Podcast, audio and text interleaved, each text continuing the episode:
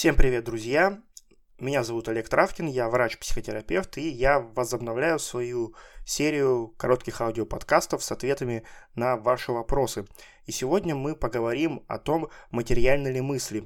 Этот вопрос довольно часто мне приходит в директ, и когда я ставлю окошко в сторис с просьбой задать мне какие-то вопросы, и как показывает э, опыт, как показывает статистика, многие люди верят, что мысли материальны, и особенно это касается чего-то плохого. То есть, если человек что-то представляет себе ужасно или о чем-то думает плохом постоянно, то тем самым он повышает вероятность того, что это событие произойдет.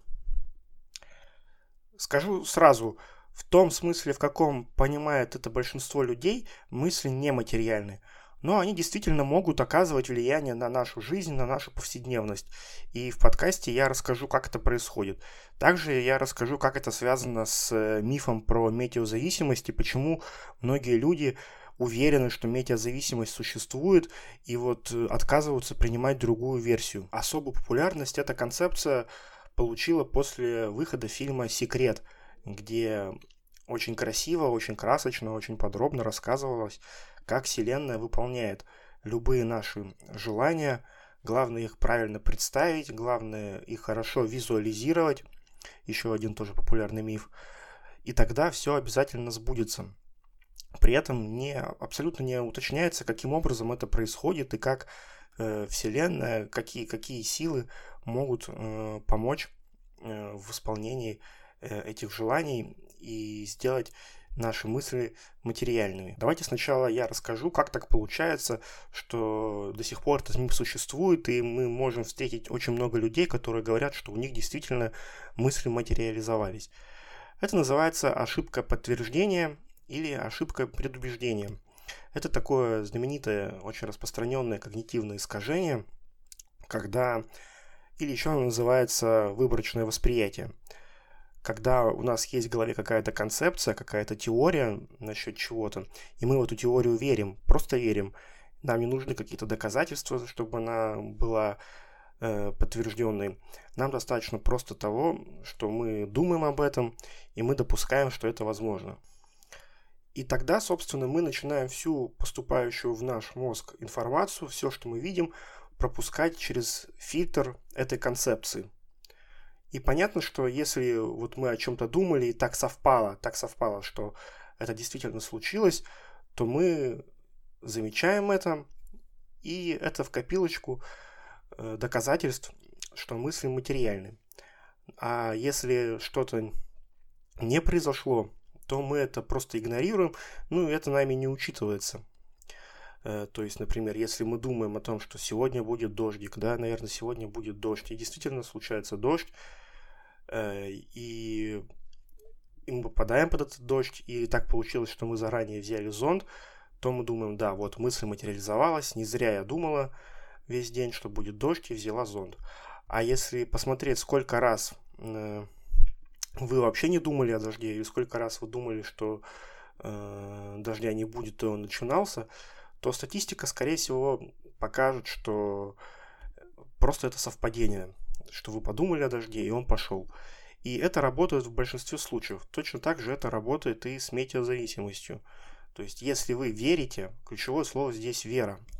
То есть, э, в этом случае не нужны какие-то доказательства людям. Они просто верят в эту идею. И у них, например, например, как-то резко изменилась погода за последние несколько дней, и у них начала болеть голова, и они начинают думать, почему заболела голова. И уже в голове есть готовая концепция. Голова болит из-за погоды. Ага, да, у нас действительно последние пару дней изменилась погода, значит, это она и виновата. К сожалению, очень трудно с этим спорить, потому что это действительно на уровне веры очень часто встречается, э, подкрепленное какими-то эмоциями. Да? То есть почему фильм «Секрет» так популярен оказался. Во-первых, ну, во-первых, да, у многих людей эта идея есть, то есть она изначально уже витала в воздухе, и многие думали об этом.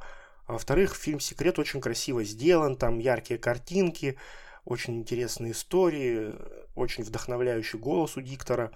И, конечно, это все вызывает кучу эмоций. И вот э, концепция, в которую человек верит, плюс эмоциональное состояние во время просмотра, все это вот так удачно сочетается между собой и фильм стал таким образом очень популярным. Ну и касаемо метеозависимости то же самое. Можно показывать исследования, которые, в которых изучалось, влияет ли, например, э, атмосферное давление да, на, на боли в суставах или на места, или на места старых переломов. Можно из, изучать, можно рассказывать людям про разные виды головных болей, да, и, и смотреть, может быть, это у вас одна из этих вот как раз проблем. Но человек может соглашаться, но если он верит, что метеозависимость существует, то все равно любая информация будет сначала идти через этот фильтр – то есть человек сначала не будет... То есть логика будет такая, да, у человека заболела голова, ты ему рассказываешь про головную боль напряжения. С одной стороны, да, есть и теория, э, что голова может болеть от стресса, а с другой стороны есть теория, что голова может болеть, например, от э, погоды. И человек сначала будет искать подтверждение теории, что голова заболела из-за погоды. И как только он это подтверждение найдет, то, собственно, он перестанет э, дальше искать других доказательств. Уже теория головной боли напряжения будет э, ненужной. И в конце я обещал рассказать, а как все-таки мысли материализуются. Мысли могут влиять на наше эмоциональное состояние. То есть э, действительно есть такое влияние, не напрямую, но то, о чем мы думаем, может отражаться на то, что мы чувствуем. А эмоции сами по себе могут влиять на наши действия.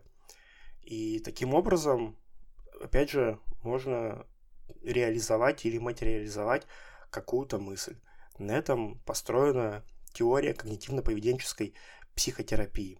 Ну вот такой короткий подкаст, друзья. Надеюсь, вам было интересно и полезно. И до скорых встреч.